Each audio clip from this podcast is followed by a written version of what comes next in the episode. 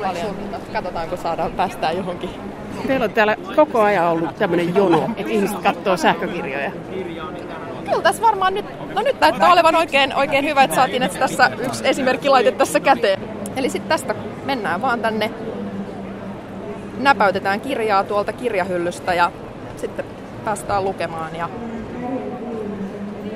näitä hyviä ominaisuuksia, esimerkiksi toi fontin suurennos.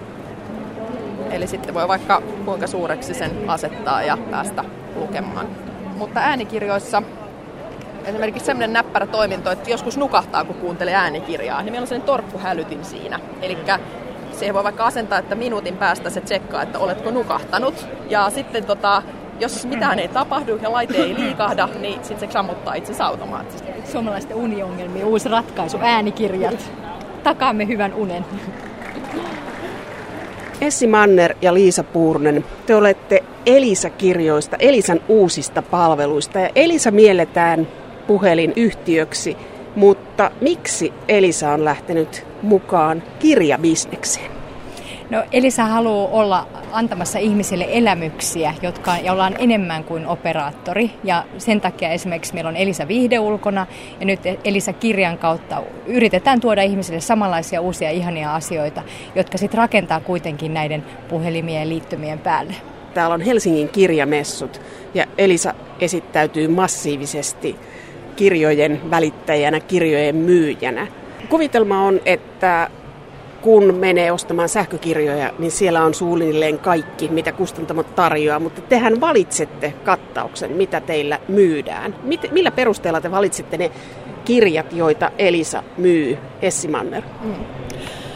Tällä hetkellä on tilanne vielä se, että kaikki kirjoja, jotka maailmassa ikinä on julkaistu, niin ei ole vielä sähköisenä tarjolla. Eli kustantajatkin osittain valitsevat, että mitä kirjoja he tuovat sähköiseen muotoon. Tässä on oikeastaan ehkä kahdenlaista, että osa meille tulee kustantajilta suoraan. Esimerkiksi kaikki uutuuskirjat nyt jo tulee sähköisenä. Ja osa kirjoista on sellaisia, että me itsekin toimitaan aktiivisena tässä niin kuin kustantajiin päin ja ehdotetaan, että voisiko jostain ehkä jo vanhemmasta teoksesta tuoda, tuoda sähköisiä kirjoja. Mitä ihmiset haluavat sähköisinä kirjoina? Jos ajattelee paperikirjoja ja sähkökirjoja, niin onko se erilaista kirjallisuutta, mitä sähköisessä muodossa halutaan? No ehkä mikä meidän kokemus tästä nyt tähän mennessä on niiden kirjojen perusteella, mitä on myyty, niin hyvin, voisi oikeastaan sanoa, että ne kirjat, jotka paperisenakin on semmoisia, mistä ihmiset tykkää ja on kiinnostunut ja mitkä myy paperisena, niin me huomataan, että samat menee sähköisenäkin. Et ehkä tässä on, että ei, ei voi sanoa, että joku tietty niin kuin, lajityyppi menisi juuri sähköisenä enemmän. Että menee kaunokirjallisuutta, menee dekkaria, enemmän vakavampaa ehkä kaunokirjallisuutta tai asiapitoisempaa tietokirjallisuutta, äänikirjoja, e-kirjoja, mutta sitten tietysti enemmän ollaan oltu tässä niin kuin kaunokirjallisuudessa tähän asti, mitä on nyt sähköisenä tarjolla. Liisa Puurunen, vastaat oppikirjoista ja tietokirjoista ja yleismaailmallinen ilmiö on se, että tietokirjat, e-kirjat on ollut aika suosittuja, mutta onko suomalaiset sähköisen kirjan kuluttajina erilaisia kuin muut?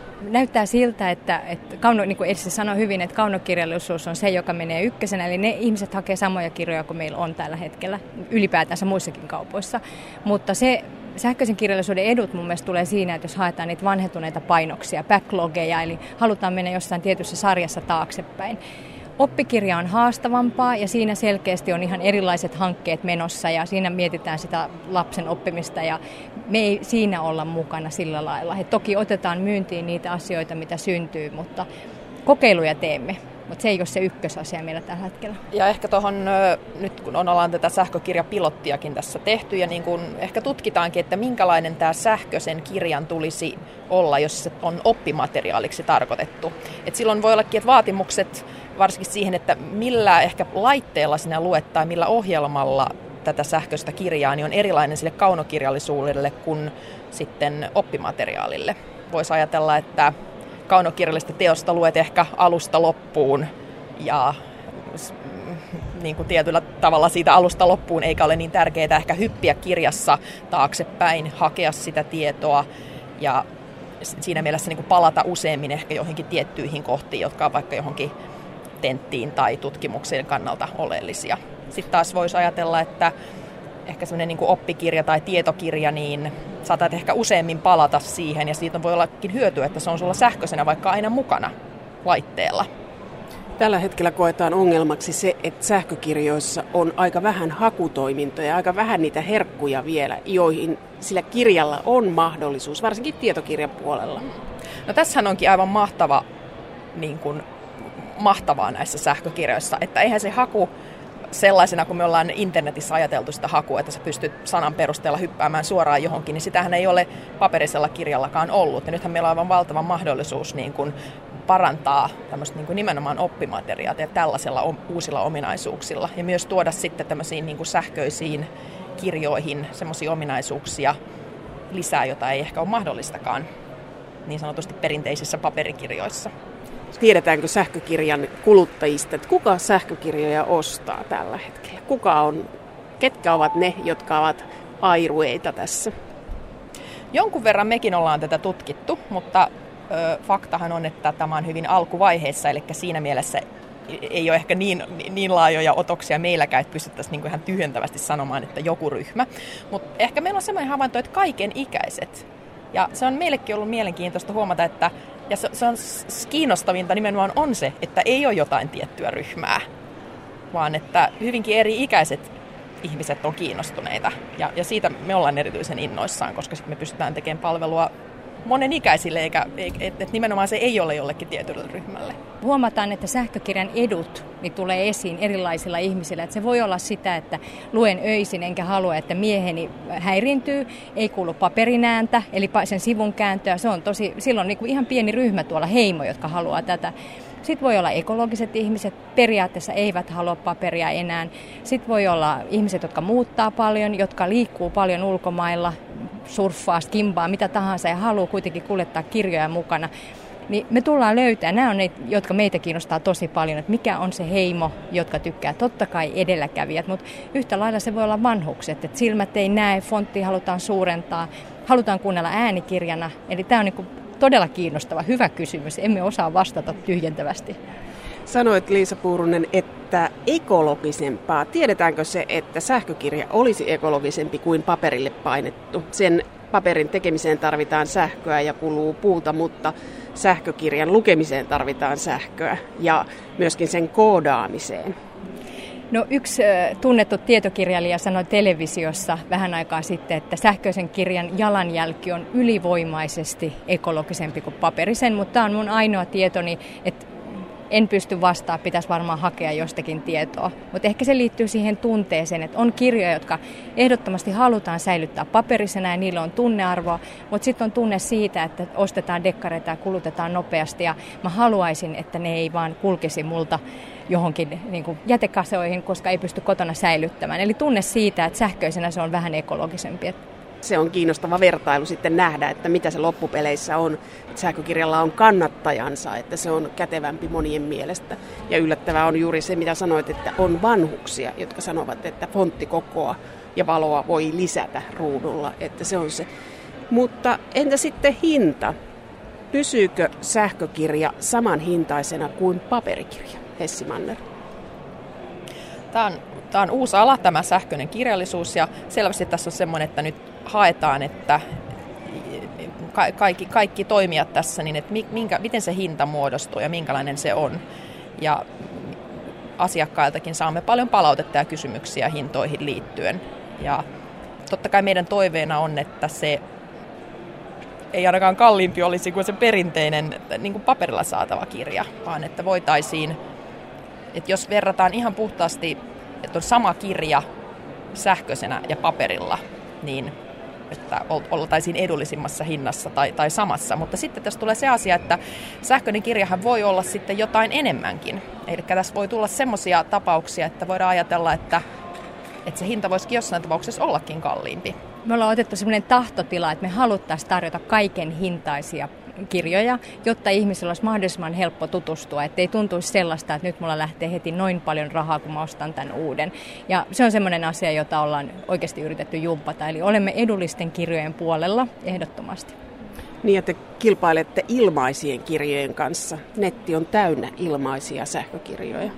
Mutta siitä huolimatta mä uskon siihen, että nämä Suomen hienoimmat ja tunnetuimmat ja eniten myydyt kirjat, niin kyllä ne tulee säilyttämään hintansa. Et ehkä kysyä siitä, että sit jos mennään taaksepäin siinä, että mitä kirjailija on aikaisemmin kirjoittanut, niin ne vois mun mielestä olla pokkarin hintaisia. Eli sieltä oikeasti löytyisi niitä löytökoreja, että ton mä haluan lukea. Eli toisin sanoen ihmiset lukisivat enemmän, että ideologia siitä, että lukeminen lisääntyy. Itse luin semmoisen artikkelin tuossa juuri, tai pohdittiin, että voisiko se mennä sillä tavalla, että jos sä saatkin jonkun ihan uutuusteoksen ensimmäisten joukossa sähköisenä, niin silloin se maksaa tietyn verran. Että sulla sä saat niin etua ja siitä, siitä nopeudesta ja sähköisyydestä, niin, ja se on uutuus. Ja sittenhän se hinta laskee niin kuin, niin kuin sitä mukaan, että miten se teos on jo vanhentunut ja onko se backlogikirja, niin, niin varmasti jotain tällaista tapahtuu. Eli se on tämmöinen samanlainen kuin leffalippu, että, että ensi ilta on kalliimpi kuin seuraavalla viikolla ja sitten kun sitä vuokrataan, niin se on aina halvempi, mitä kauemmin se on ollut tarjolla. Tähänkö te pyritte? No toi on kiehtova ajatus ja kyllä meillä on muutamia kirjoja nyt jo, joissa oikeasti on tapahtunut se, mikä on mahdollista. Eli kun kirja on valmis, niin se voidaan julkaista sähköisenä. Ja sen jälkeen koneet alkaa runksuttaa perinteistä painettua kirjaa. Niin onhan se kiehtova, että ne, jotka haluaa, niin esimerkiksi Hotakaisen Jumalan sanan luin juuri tällä lailla keskellä yötä aloitin ja aamulla se oli valmis. Niin mun mielestä se on kiehtovaa. No kertokaa nyt käytännössä, että miten se menee. Jos sä lataat omaan tablettiisi ja sitten se kone hajoaa, niin se kirja menee sen Siljan tien. Miten, se, miten nämä sähkökirjat hankitaan käytännössä? no, meidän palvelussa ainakaan se kirja ei häviä sinulta, vaikka se siltä koneelta sattuisi häviämään. Eli se tuolla meidän verkkopalvelussa säilyy ikuisesti ne, mitkä olet ostaneet käyttäjän omalla Elisa-kirjatilillä. Ja sitten voit mille tahansa laitteelle, johon haluat, niin sen kirjan, tavallaan kopion siitä kirjasta ladata, koska se on olet sen kerran ostanut, niin sinulla on oikeus ladata sitä moniin laitteisiin. Sä voit la- ladata sen myös naapurin laitteeseen. Öö, tällä hetkellä johtuen noista e-kirjojen kopiosuojauksista, niin se ei ole mahdollista. Että se menee sen mukaan, että kuka sen kirjan on ostanut, niin hänellä on oikeus se ladata sitten.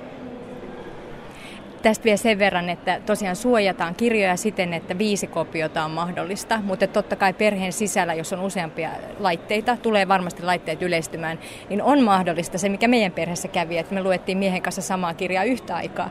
Eli kahdelta meidän omalta laitteelta, mun omalta tililtä, mutta tota, yhtä aikaa. Minä luin nopeammin, mutta hän varmaan vähän syvällisemmin. Kyllä meidän pitää pystyä perheen sisällä samaa kirjaa luke, lukemaan monelta eri laitteelta se on perhekohtainen, sitten mm. se on konekohtainen, miten se määritellään se perhe. Tämä, tämä tulee, nämä kopiosuojaukset tulee olemaan myös kiinnostava asia.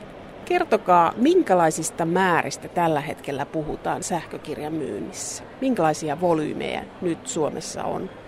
Satoja vai tuhansia sähkökirjoja myydään? Kyllä mä sanoin, että Suomessa myydään tuhansia sähkökirjoja, mutta niin kuin aikaisemmin totesit, niin olemme jäljessä Ruotsia, ennen kaikkea Saksaa, Englantia ja ennen kaikkea Jenkkejä. Mutta että markkina lähtee pikkuhiljaa käyntiin, kun ihmiset ymmärtää oikeasti näitä etuja ja he löytää sen, että tässä kohtahan minulle on tästä hyötyä. Mutta tuhansia kirjoja myydään tällä hetkellä katsotaan ympärille, niin onhan se selkeää, että valokuvat on mennyt verkkoon ja musiikki on mennyt verkkoon. Ja sitten Elisassa on aika pitkään tehty puhelinala ja meillä on tiimissä ihania ihmisiä, jotka muistelee sitä, että kun he näkivät, kun puheluita yhdistettiin ja kun kännykät olivat vielä johdolla seinässä kiinni, niin kyllä niin kuin nämä on itse asiassa tämän tyyppiset ihmiset, jotka on nähneet jo paljon, niin tota, luo uskoa. Näin esittelivät Elisa-kirjojen Essi Manner ja Liisa Puurunen sähkökirjojen mahdollisuuksia. Helsingin kirjamessuilla pöydät notkuivat kirjoista. Suomessa julkaistaan vuosittain noin 13 000 nimikettä, joista noin 2000 on kaunokirjallisuutta ja loput tietokirjallisuutta. Vain Islannissa julkaistaan enemmän kirjoja asukasta kohti kuin meillä Suomessa.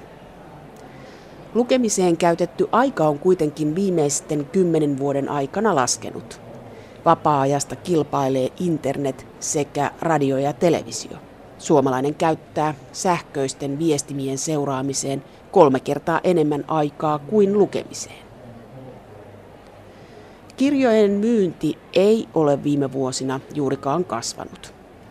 Mutta nyt odotetaan piristystä sähkökirjasta – Mutta toisaalta, jos haluaa olla skeptinen, niin eihän sillä ole mitään merkitystä, mikä on julkaisualusta, vaan sillä sisällöllä.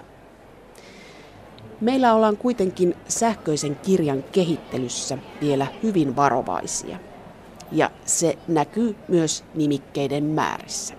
Sähköinen kirja on kouluissa ja oppilaitoksissa tulevaisuuden mahdollisuus, kun 30 oppilasta haluaa yhtä aikaa lukea samaa tenttikirjaa, niin silloin sähkökirja voi olla se mahdollisuus.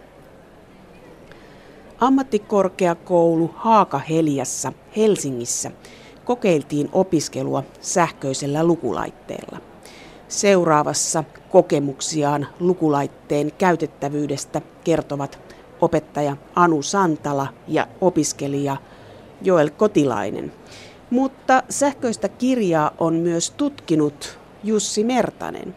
Millaisia kokemuksia sähkökirjasta saatiin? Eli täällä oli yksi kurssikirja, jota testattiin opiskelijaryhmällä ja he opiskelivat tenttiin sitten pelkästään sähköisellä aineistolla ja, ja etsimme käyttäjäkokemuksia ja, ja rakensimme tämmöisen kuvan tästä sähkökirjan käytettävyydestä ja etsimme uusia ideoita ja, ja, ja teknisiä parannusehdotuksia. Jussi Mertanen, olet tutkinut tätä, miten sähköisellä materiaalilla opiskellaan. Mitä tämä tutkimus kertoo nyt tämän syksyn opiskelusta? Mikä siinä on hyvä, mikä huono, mitä pitää kehittää? No ensinnäkin äh, aika pieni osa opiskelijoista oli aikaisemmin käyttänyt sähkökirjaa vielä tässä vaiheessa opinnoissa.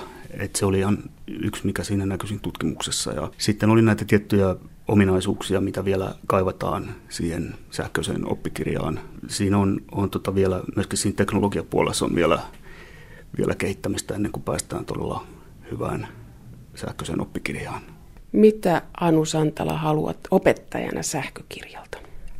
Saatavuutta ja käytettävyyttä monipuolisena tiedon, tiedon äh, hakuvälineenä.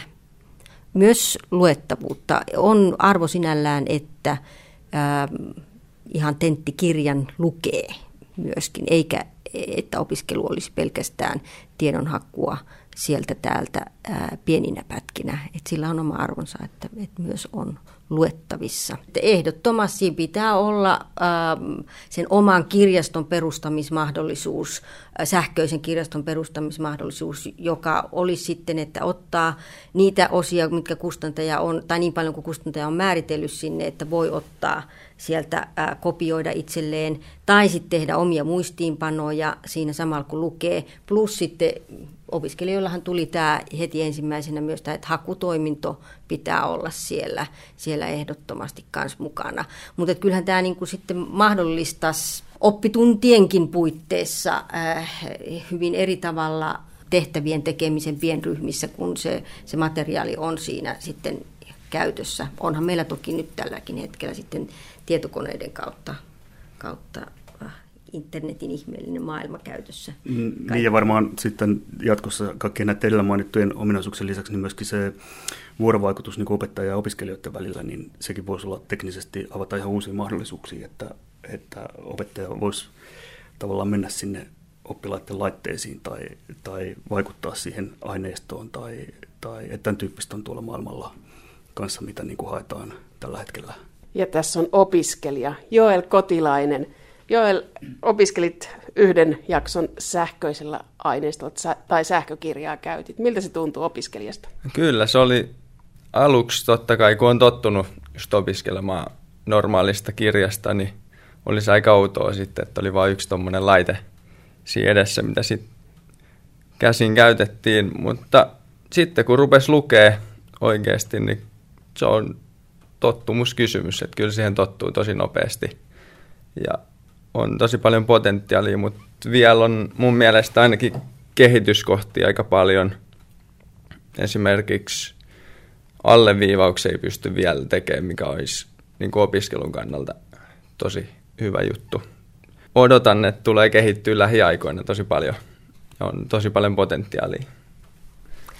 Ja opettajan näkökulmasta vielä sanoisin sen, että tässä sähköisessä materiaalissa on hyvä se saatavuus – Eli opiskelijalla on tenttikirjo, tenttikirjat saatavilla sitten ää, ka- kaikille, varsinkin jos on sitten tämmöinen oma lukulaite käytössä.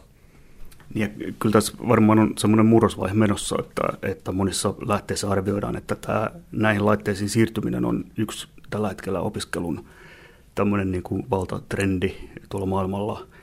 Et Suomessa on, on vasta niin kuin tämmöisiä erilaisia pilottihankkeita ollut vuosien varrella eri paikoissa, mutta ei mitään suurempaa. Mutta et sitten on esimerkiksi tuolla, jos tutkii näitä tietolähteitä niin USAssa, ja että siellä on jopa yli tuhannelle opiskelijalle kerralla annettu iPadit ihan opiskeluun. Ja, ja sitten on esimerkiksi Taimaa suunnittelee ykkösluokkalaisille hankkivansa 800 000 lukulaitetta. Se on aikamoinen satsaus, mutta nyt tässä on tämä rahakysymys, että miten Haakaheliassa koulu hankki yhdelle luokalle laitteet ja sitten aineiston siihen. Mitä se käytännössä maksaa, jos vertaa, että hankittaisiin kaikille omat paperikirjat? Tämähän on nyt tämmöinen yhteinen projekti Haakahelian ja partneriyrityksemme BSU Proon kanssa. Ja tähän tuli mukaan sitten Elisa-kirja, joka lainasi nämä laitteet sitten opiskelijoille. Eli, eli tässä ei nyt sitten Haakahelialta liiku muuta kuin työpanosta ja aikaa, aikaa niin kuin tämän projektin läpiviemiseen. Se on haastava kysymys sitten niin kuin jatkossa. Itse näin opettajana, että siinä olisi valtavan hyvä potentiaali, että meilläkin kaikille ensimmäisen vuosikurssin opiskelijoille annetaan onko se nyt sitten läppäri vai olisiko se sitten tämä lukulaite, jossa tulevaisuudessa olisi kaikki oppimateriaali.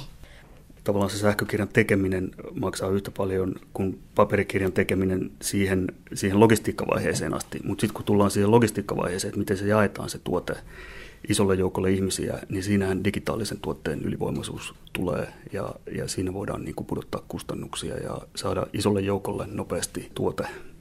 Täytyy miettiä myös sitä niin, että tietokirjoista kun puhutaan, niin se tulee olemaan toimituksellisesti tai tulisi olla eri kuin sitten paperikirjan tekeminen. Ja siinä on se, se iso haaste, että, että nythän tällä hetkellä meidän nämä tietokirjat eli oppikirjat, ää, jotka ovat sähköisessä muodossa, niin ne on yksi yhteen paperikirjojen kanssa.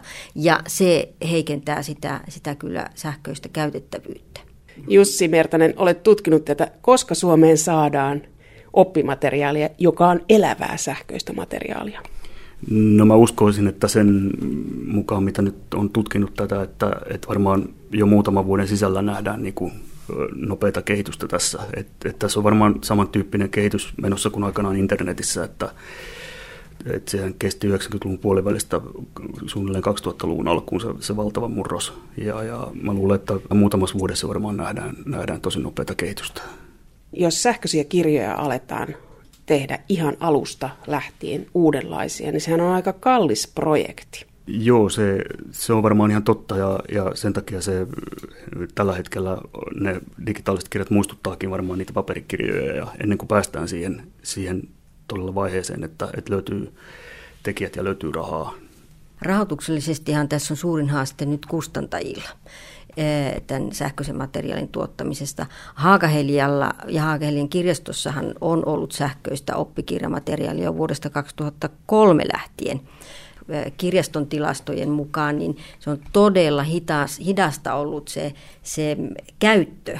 2009 he sanoivat, että, että tuli semmoinen niin buumi, selvästi tuota, niin kasvoi tämä sähköisen, eh, sähköisten oppikirjojen käyttö. Ja just kun meillä on just se Moodle tuolla netissä, mistä on kaikki oppimateriaali ja muu, niin siitäkin pystyisi jotenkin varmasti hyödyntämään just tässä, että pystyisi jakaa sieltä materiaalia. Ja sitten meillä on ryhmätöitä ja muita, että jos sen kautta pystyisi jakaa sitten niinku ryhmäläistenkin materiaalia ja ennen kaikkea se saatavuus siinä, että nyt on joissain kursseissa on just muutama kirja tuolla kirjastossa ja sitten luokassa on 20-40 oppilasta, niin se saatavuus ei tarvitse jonottaa kurssikirja lainaamassa. Mutta jos lähdetään siitä, että, että kaikilla opiskelijoilla olisi sähköinen lukulaite ja silloin laitteella pitäisi olla suhtkot samanlaiset ominaisuudet, niin kuka sen hankkii? Hankkiiko sen opiskelija vai oppilaitos, jos puhutaan vaikka ammattikorkeakoulusta?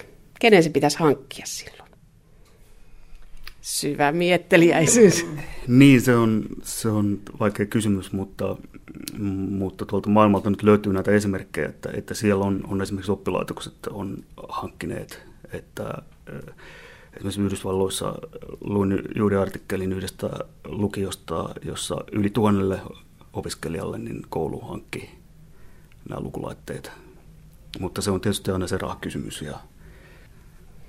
Jussi Mertanen, Suomi on teknologian edistysmaa, mutta missä kohdin menee suomalainen kehitys oppikirja tai sähköisessä kirjassa? No siinä voisi kyllä sanoa, että ollaan takapajula koska mm, siinä mielessä, että, että meillä on yksittäisiä hankkeita ollut niin kuin siellä ja täällä, että, mutta mitään tämmöistä suurempaa yhtenäistä linjaa ei ole siinä niin kuin näköpiirissä.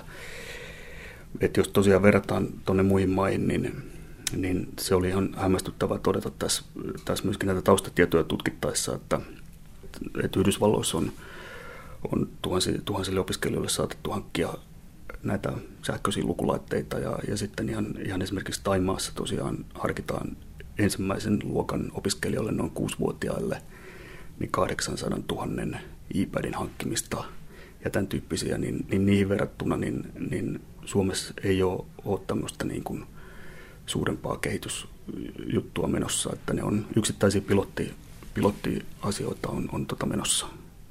Mistä se johtuu? No se on hyvä kysymys.